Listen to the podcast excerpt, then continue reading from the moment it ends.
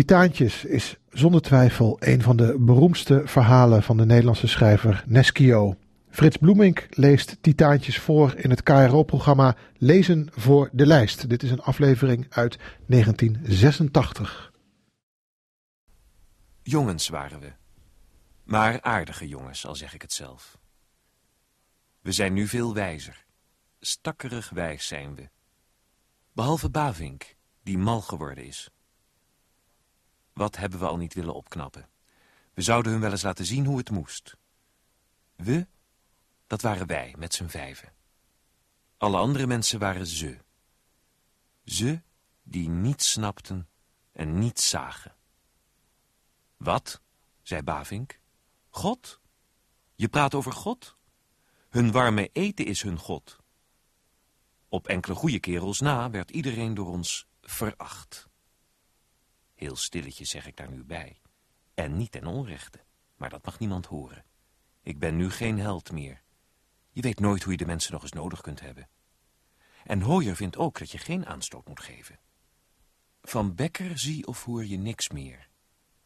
En Kees Ploeger praat van die rare kerels die hem op een slechte weg brachten. Maar toen waren we in de dagen onze dwaasheid. De uitverkorene gods. Ja, God zelf. Verstandig zijn we nu. Alweer behalve Bavink. En we kijken elkaar aan en glimlachen. En ik zeg tegen Hooyer... We zijn er niet op vooruit gegaan. Maar Hooyer is al te ver heen. Hij begint bij de bonzen van de SDAP te horen... en maakt een gebaar van twijfel met zijn handen en zijn schouders. Wat we eigenlijk doen zouden is ons nooit duidelijk geweest. Iets zouden we doen. Becker had een vaag besef dat hij alle kantoren wilde afbreken. Ploeger wilde zijn baas zijn eigen klokken laten inpakken en erbij staan met een sigaar in zijn hoofd en vloeken op die kerels die nooit iets goeds konden doen. Eens waren we het, dat we eruit moesten. Waaruit en hoe? Eigenlijk deden we niets anders dan praten, roken, drinken en boeken lezen. Bavink vrijde bovendien nog met Lien. Achteraf bedenk ik dat we een prachtig stel kerels geweest waren om rijk te zijn. Maar centen hebben vonden we verachtelijk. Alleen Hooyer begon daar vrij gauw anders over te denken. Bavink begreep niet waarom die kerels zomaar in rijtuigen mochten rijden en dure jassen aan hebben en andere lui commanderen die niet stommer waren dan zij. Automobielen zag je toen zo nog niet. Hele zomernachten stonden we tegen het hek van het Oosterpark te leunen en honderd uit de bomen. Een heel kamerameublement zou je daaraan hebben kunnen verdienen als je dat allemaal had kunnen onthouden. Er wordt toch zoveel geschreven tegenwoordig. Dikwijls waren we ook minder spraakzaam. Aan de rand van het trottoir zaten we tot lang na twaalfen zomaar op de straatstenen en waren weemoedig en tuurden naar de klinkers en van de klinkers naar de sterren. En dan zei Becker dat hij eigenlijk medelijden met zijn baas had. En ik probeerde een gedicht te maken. En Hooyer zei dat hij opstond, want dat die blauwe steen zo optrok. En als in die korte, zoele nachten het zwart recht boven onze hoofden wat verschoot, dan zat Bavink met zijn hoofd in zijn handen, over de zon te praten, bij het sentimentele af. En we vonden dat het zonde was naar bed te gaan, dat een mens eigenlijk altijd op moest kunnen blijven. Ook dat zouden we veranderen. Kees zat te slapen. Nee, we deden eigenlijk niets. Ons werk op kantoor deden we niet al te best. En onze bazen verachten we. Behalve Bavink en Hooyer, die geen bazen hadden... en niet begrepen waarom we iedere dag weer naar die bazen toe gingen. We wachten maar. Waarop? Dat hebben we nooit geweten. Becker zei, op het koninkrijk gods. Dat wil zeggen, dat heeft hij een keer gezegd zonder zich nader te verklaren. Bavink had het altijd over het einde, dat meteen het begin zou wezen. Wij vonden dat allemaal volkomen duidelijk en wijden er niet verder over uit.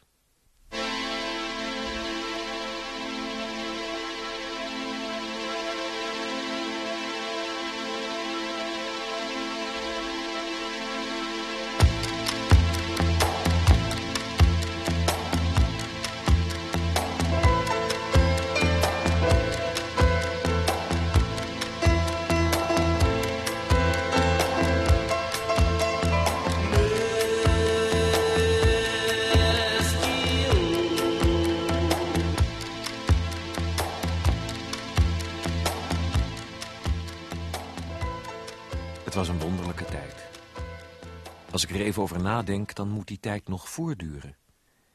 Die duurt zolang er jongens van 19, 20 jaar rondlopen. Maar voor ons is hij lang voorbij. Wij waren boven de wereld en de wereld was boven ons en drukte zwaar op ons. Heel in de diepte zagen wij de wereld vol bedrijvigheid en verachtende mensen. De gewichtige heren vooral. De heren die het te druk hebben en die denken dat ze het aardig ver in de wereld hebben gebracht. Maar wij waren arm. Becker en ik moesten het grootste deel van onze tijd op kantoor doorbrengen en doen wat die heren zeiden en hun domme opinies aanhoren als ze met elkaar spraken en verdragen dat zij zichzelf veel flinker en knapper vonden dan ons. En als zij vonden dat het koud was, dan moesten alle ramen dicht. En swinters moest het licht veel te vroeg op en de gordijnen moesten neer, zodat wij de rode lucht niet zagen en het schemeren in de straat niet. En wij hadden niets te vertellen. En wij moesten in straten wonen, heel bekrompen, met uitzicht op de Lancaster-gordijnen van de overkant, en de balletjesfranje en de aspedistra in een pot met een onbestaanbare bloem erop. O, wij namen wraak. We leerden talen waarvan zij de namen nooit gehoord hadden. En wij lazen boeken waar zij niets van konden begrijpen. Wij doorleefden gevoelens waarvan zij het bestaan niet vermoeden. Zondags liepen wij uren en uren ver over wegen waar zij nooit kwamen. En op kantoor dachten wij aan de slootjes en de weilanden die wij gezien hadden. En terwijl de heren ons bevalen dingen te doen waarvan wij het nut niet begrepen, dachten wij eraan hoe zondagavond de zon was ondergegaan achter Abkou. En hoe wij woordeloos het heelal doordacht hadden. Hoe God ons hoofd, ons hart en ons ruggenmerg gevuld had. En hoe mal zij zouden kijken als wij hun dat zouden zeggen. En hoe zij met al hun geld en hun reizen naar Zwitserland en Italië en God weet waarheen... en met al hun knapheid en bedrijvigheid dat nooit zouden kunnen beleven. Maar met dat al hadden ze ons toch in hun macht.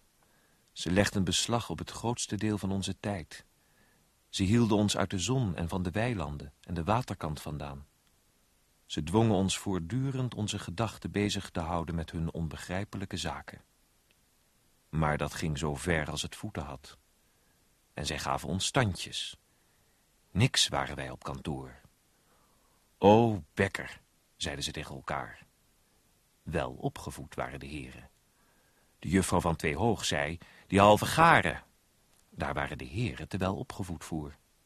En ze waren knap, veel knapper dan de juffrouw van Twee Hoog, wier man lantaarnopsteker was. Een leuk vak, waar weinig geleerdheid voor nodig is. Mijn baas vroeg me of ik misschien gedichten maakte. Becker vond dat zo'n man dat woord eigenlijk niet mocht uitspreken. Dat moest niet mogen. Wat zei je tegen hem? Ik had niks gezegd. Ik had maar naar zijn gezicht gekeken en gevonden dat hij zo'n dikke kop had. En gedacht, hij weet niet wie hij voor heeft. Daar is hij te dom voor. En ze betaalden ons slecht. De heren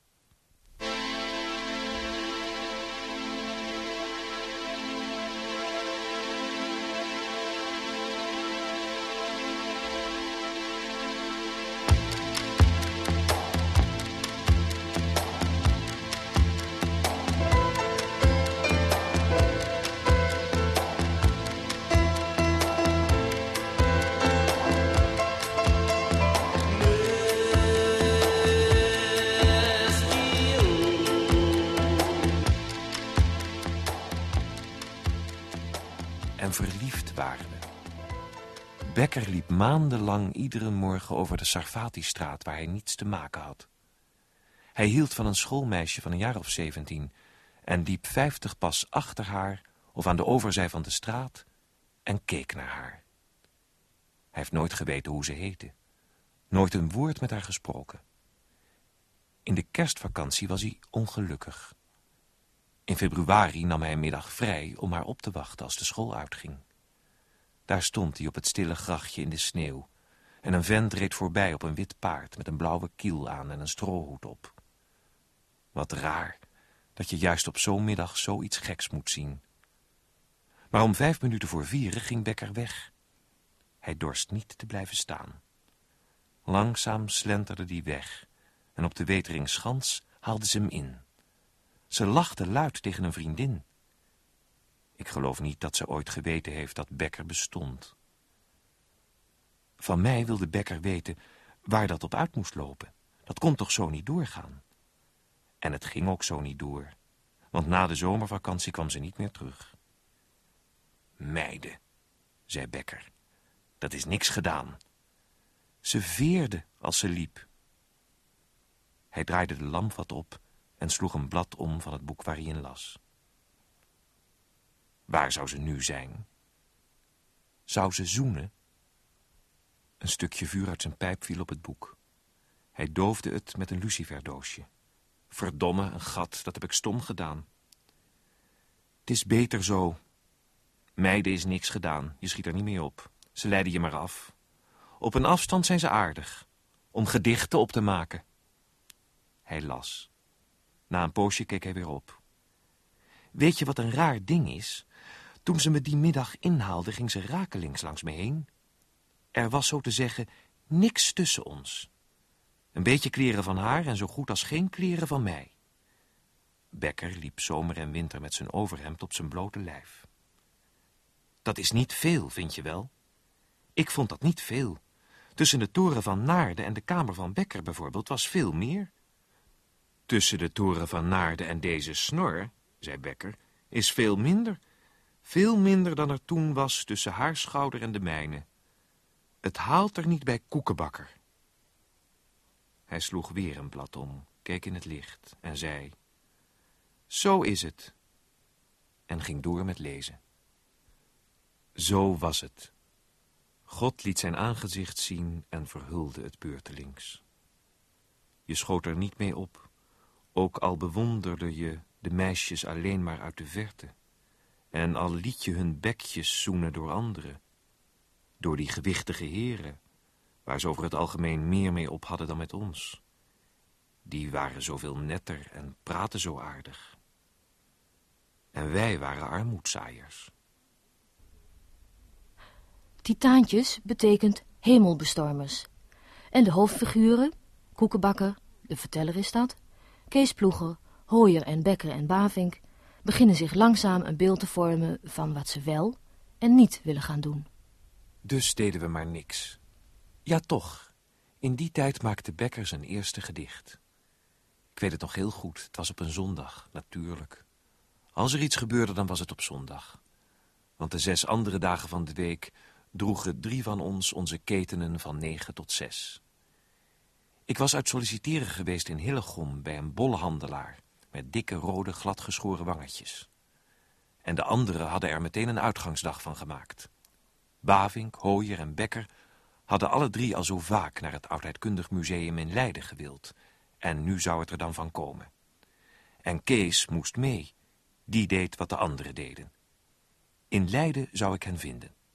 Het was in december. Ik stond achter op de tram, helemaal achterop. De tram reed maar door het land en stond stil en reed weer. Uren duurde het. De landen lagen eindeloos. En de lucht werd hoe langer hoe blauwer.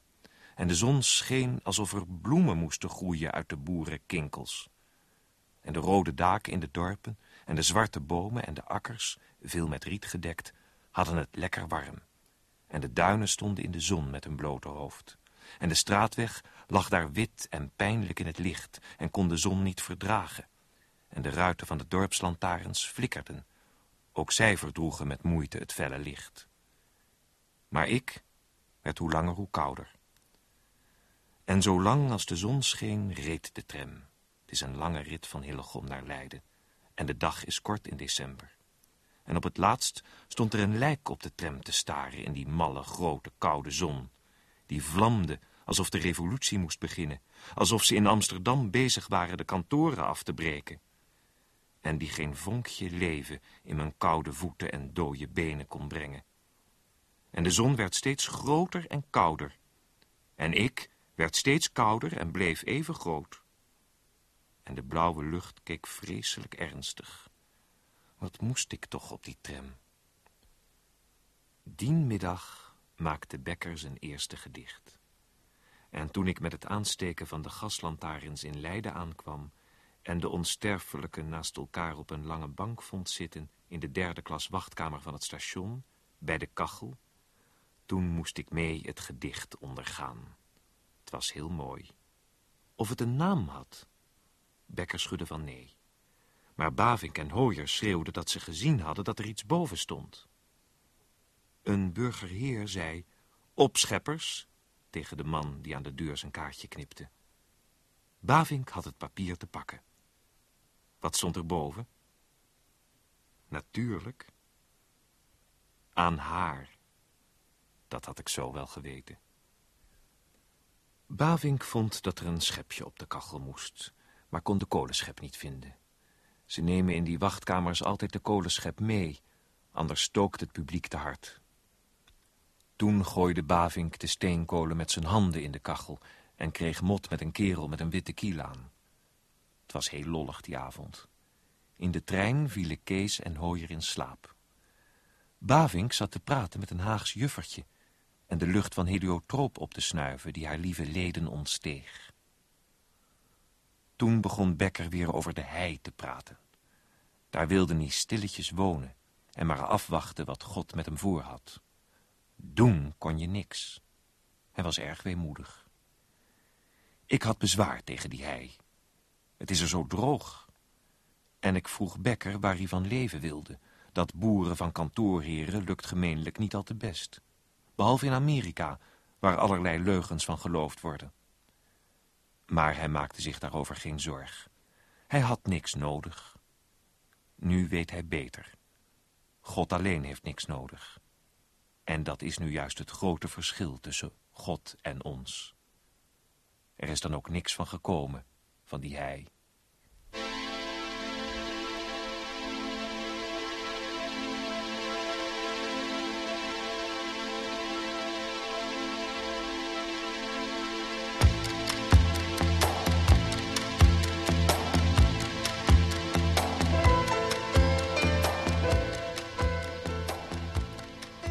Maar het leven gaat verder en iedereen gaat een eigen kant op. Becker wil naar Duitsland voor een betrekking en Hooyer wil naar Parijs om te gaan schilderen. Als de verteller, Koekenbakker, na zes jaar uit Nederland te zijn weg geweest, terugkeert, vertelt hij hoe het de anderen vergaan is. Ik kom nu zo gaandeweg tot het einde. Goddank, zal hier of daar iemand zeggen. Och, ik wist vooruit dat het op niet veel zou uitlopen. Waar loopt tegenwoordig het leven van een Amsterdammer op uit? In mijn jongenstijd heb ik vaak genoeg gewenst dat er nu eindelijk eens iets zou gebeuren. Maar er gebeurde nooit iets. Zelfs verhuisd zijn we nooit. En later? Alleen Hooyer weet waar de boel op uitloopt. Hij heeft wat geërfd en zit flink in de duiten. Hij is lid van de SDAP en leest Het Volk. S'avonds zit hij op het leesmuseum en leest het Berliner Tageblad. Schilderen doet hij niet meer. Hij weet ook waarom hij niet meer schildert. Wij zijn in een tijd van verval. Een nieuwe kunst is in opkomst. Daar wacht hij zeker op. Hij brengt ondertussen kunst aan het volk. Hoe? Dat weet ik niet. Een metselaar heeft hem eens gevraagd wat hij voor die smoesies kocht. Ook daarvoor had Hooyer een verklaring. Wij, sociaaldemocraten, weten maar al te goed. Op een regenachtige decemberdag, toen de lantaarns op de gracht werden opgestoken, vond ik Becker scheef aan zijn lessenaar zitten met zijn hand onder zijn hoofd. De kamer was half donker. Hij bewoog niet. Ik stak het gas op. De prulleman stond achter hem en daarin lag al zijn post van drie dagen ongeopend. Met zijn elleboog had hij de hele rommel erin geschoven. Opzettelijk, zonder er naar te kijken. Zijn bediende had hij maanden geleden gedaan gegeven. De telefoon hadden ze weggenomen. Daar zat hij. Aan de muur hing een lijst met afvaarten van stoomboten... waarvan de laatste alweer lang was binnengekomen... en na die tijd weer uitgevaren, herhaalde malen. En op de schoorsteen stond een dik boek een prachtuitgave van de Divina Commedia. Buiten stonden de lantaarns te branden. bleek en vreemd in het laatste daglicht, als een wonderlijke vergissing, zoals ze zo dikwijls gestaan hadden. Een wonderlijke vergissing leek alles. Nu zit Becker weer ergens op een kantoortje. Hij heeft een goede baas die hem respecteert, omdat hij Dante vertaald heeft. Op mooie dagen stuurt hij Becker middags weg. Dan mag hij een beetje in het zonnetje wandelen. Aan de drank is Becker niet gegaan. Hij lost schaakproblemen op of slaapt. Een voorstelling van de toekomst heeft hij niet. Hij verlangt zelfs niet naar zes uur. Dat geeft toch niks. Zijn traktement beurt hij met een weemoedig welbehagen. Met weemoedig welbehagen koopt hij er dassen en schoenen voor. Zijn kleren zijn netjes geborsteld. Bij tijden is hij een weinig ingenomen met zichzelf, omdat hij vroeger een geestelijk leven geleid heeft. Kees loopt nog altijd voor de gasfabriek en verkeert in de benauwde luchten. Hij weet niet waar het volgende kind zal moeten slapen. De kinderen zijn nu nog klein, maar over een jaar of wat kibbelen ze s'morgens bij die ene kraan en dat ene privaat, zoals dat altijd in district 3 gegaan is. Hij topt met wat Hooyer noemt het chronische tekort in het huishouden van een werkman en koopt alleen zaterdagavond sigaren. Zondags moet hij de kinderen verbieden. Hij moppert dat hij het zoveel beter had kunnen hebben als hij eerder naar zijn vader geluisterd had. Zijn vrouw is goed voor hem. Midden in de week heeft hij een schone zakdoek. Maar ze zal de lusten niet opwekken van iemand die niet aan haar gewend is, zoals Kees. Zes jaar geleden was dat anders. En op zolder bij zijn vader, waar vroeger zijn hok was, daar hangen nu de onderlijfjes van zijn zusters te drogen.